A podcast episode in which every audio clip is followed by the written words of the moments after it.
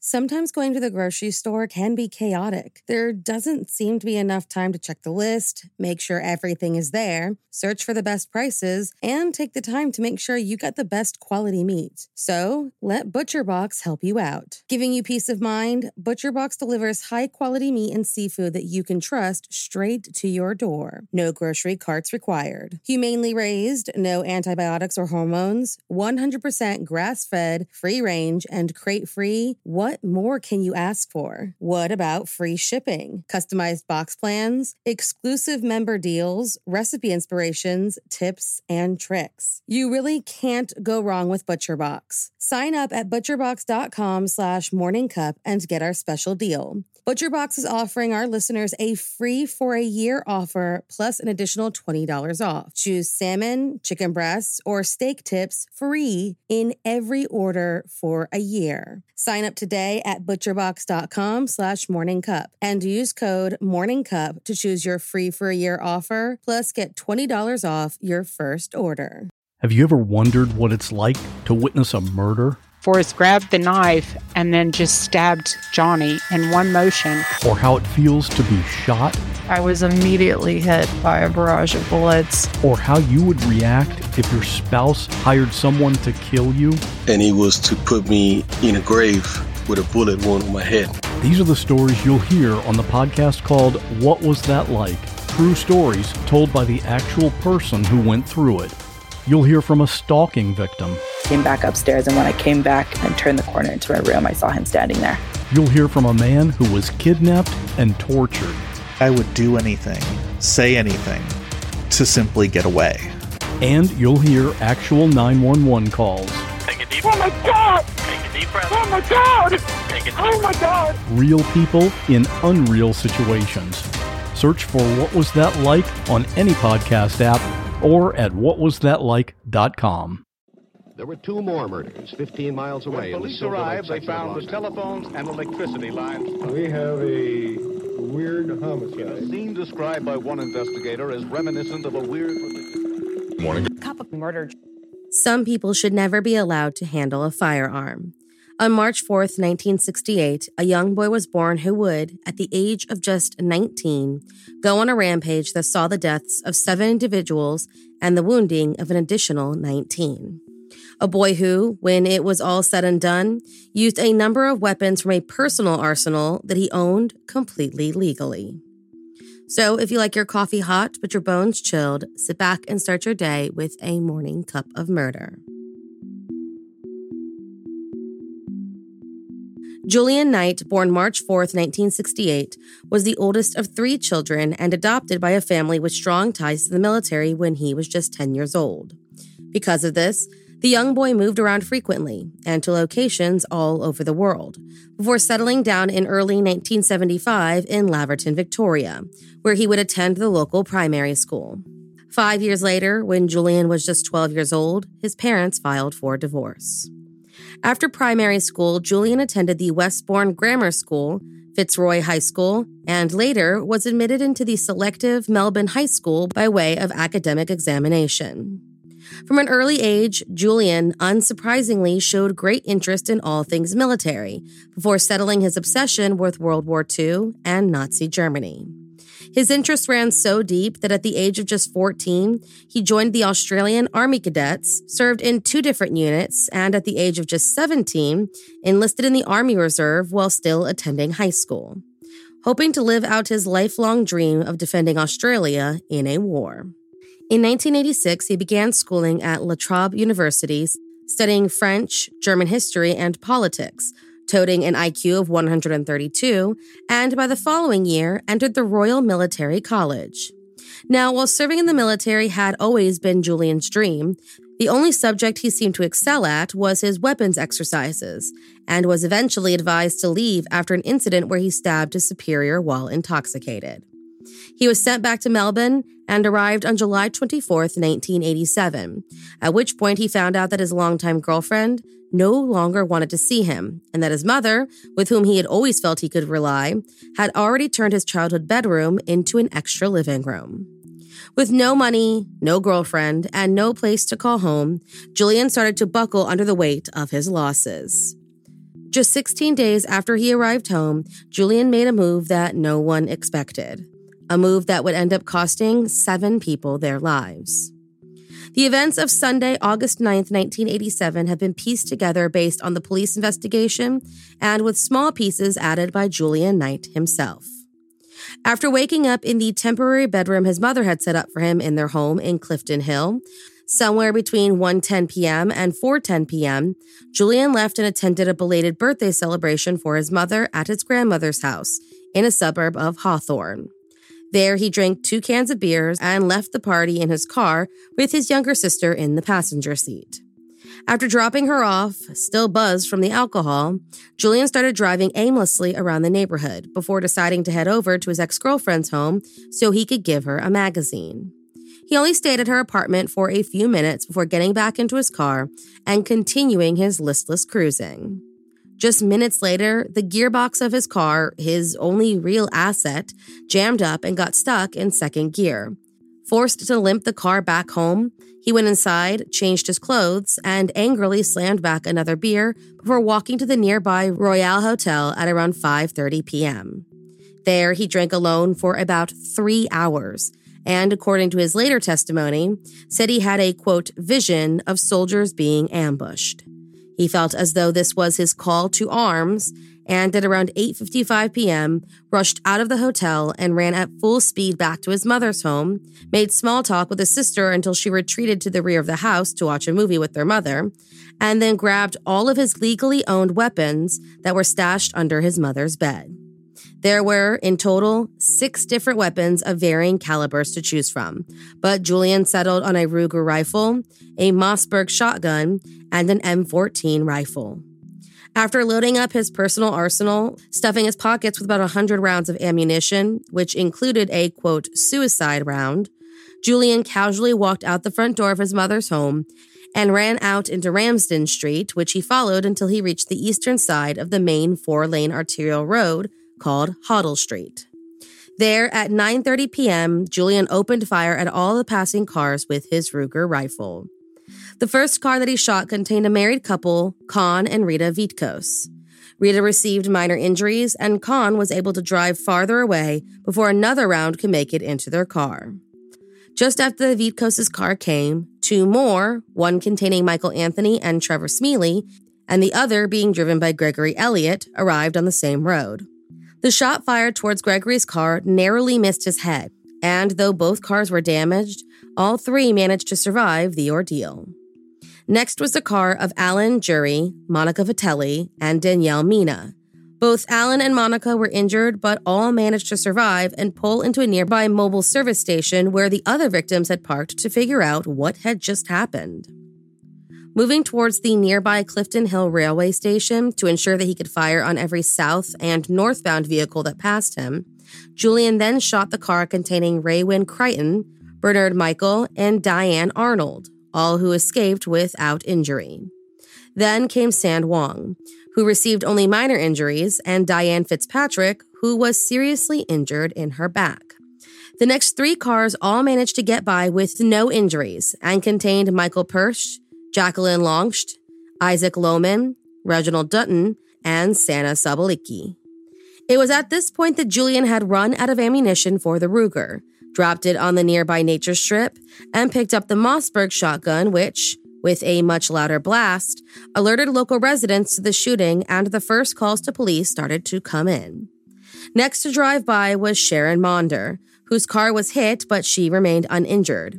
Then Vesna McCoska, who received only minor injuries, followed by a car being driven by her fiancé, Zoran Trzeski, who only received minor wounds.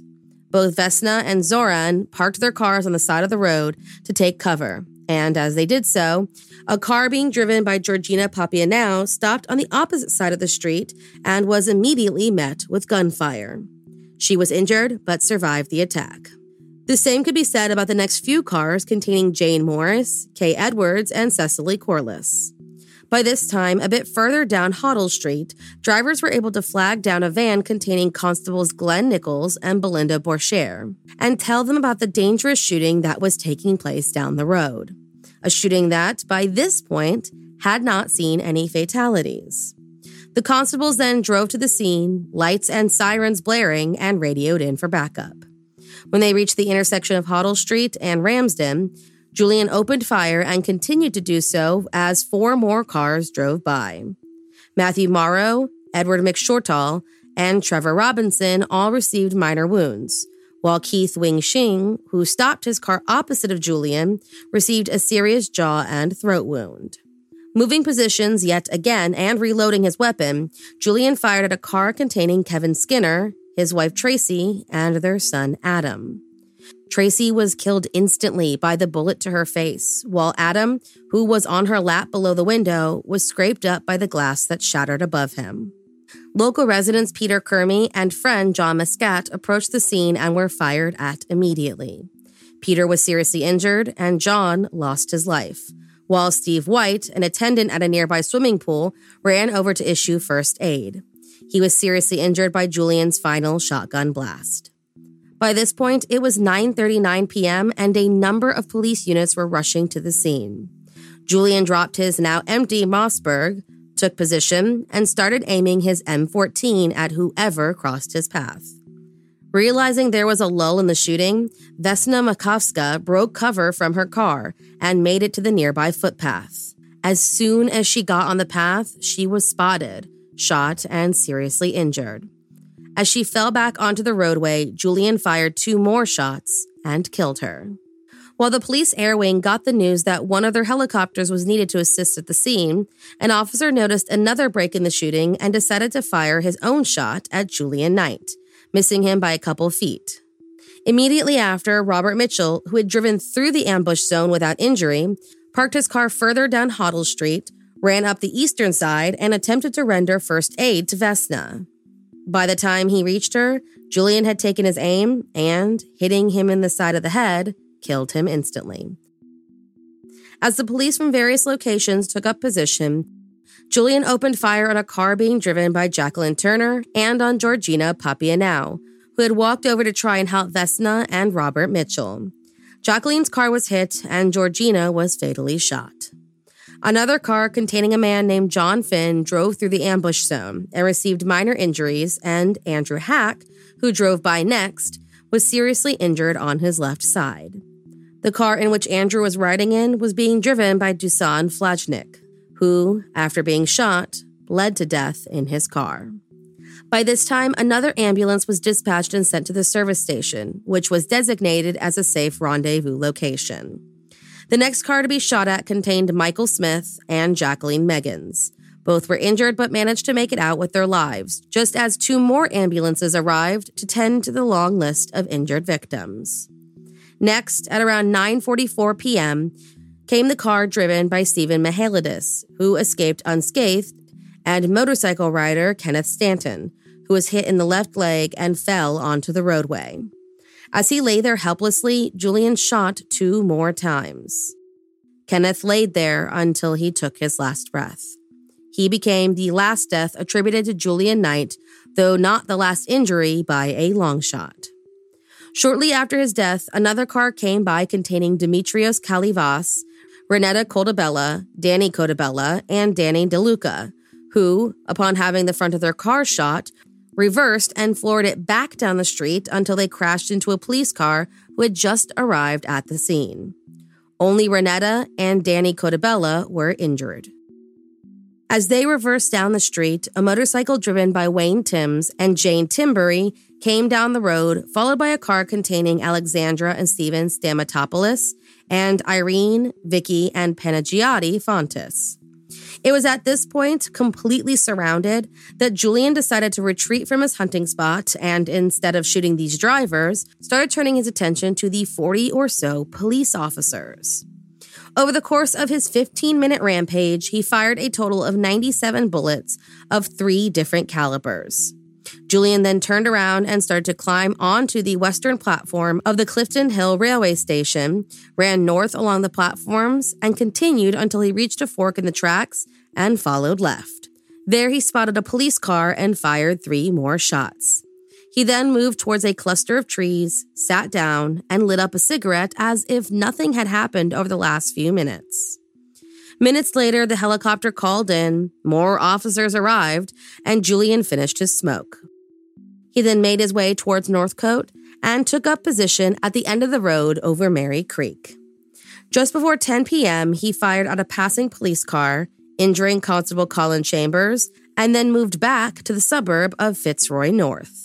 There, the helicopter finally spotted him and followed as he ran into a line of trees beside the railway to attempt cover. After about five minutes, he came out of his hiding spot, knelt down, and started firing at the helicopter, and they were forced to make an emergency landing when he hit their main fuel tank. Julian then continued on and made his way towards his ex-girlfriend's home, where at around ten thirteen, he was spotted by two responding officers. As they made chase, Julian jumped off the trail and started firing his last ten gunshots at the police car. Constable John Delahunty received minor shrapnel injuries, and he and Constable Ralph Lockman were forced to flee their car. Weapons trained on the gunman, the constables demanded a surrender. Julian, realizing he was at the end of his rampage, went searching for his suicide bullet, but realized it had fallen out of his pocket. He then leaned into the officer's headlights, dropped his empty M fourteen, and stood up with his hands in the air. In total, nineteen-year-old Julian Knight, over the course of less than an hour, killed seven people and injured nineteen, all complete strangers to the man who once wanted to defend Australia. Back at the station, Julian was questioned extensively about the shooting and even took part in a reenactment of his rampage. He was charged first with the murder of John Muscat the following morning. According to his statements, he blamed the military for his crimes, saying, quote, "They trained me to kill, and I killed," and scrutinized the police for their slow response time, casting himself as the hero in this story. During the trial, Julian's lawyers attempted to argue that his actions were influenced by a personality disorder with hysterical features. In the end, though, he was sentenced to seven concurrent life terms with a non-parole period of twenty-seven years. Over the years, Julian Knight has issued a number of legal challenges to the Victorian government and makes it very well known his dissatisfaction with his new home behind bars. He was finally barred from launching any further legal actions in October of two thousand four, with a judge declaring him a vexatious litigant, only the thirteenth person to be declared as such since nineteen thirty. This did not stop him from making himself a nuisance. Shortly before becoming eligible for parole in twenty fourteen, the Victorian government passed the Corrections Amendment Act of twenty fourteen, which prevented the parole board from ordering Julian's release, quote, "unless satisfied, amongst other things, that Mister Knight is in imminent danger of dying or is seriously incapacitated, and that, as a result, he no longer has the physical ability to do harm to any person." He challenged the validity of this legislation a number of times, but lost his final appeal in August of twenty seventeen. Thank you for joining me in my morning cup of murder. Please join me again tomorrow to A Terrible Thing Happened on March fifth. Don't forget to rate and subscribe and let me know how you like it.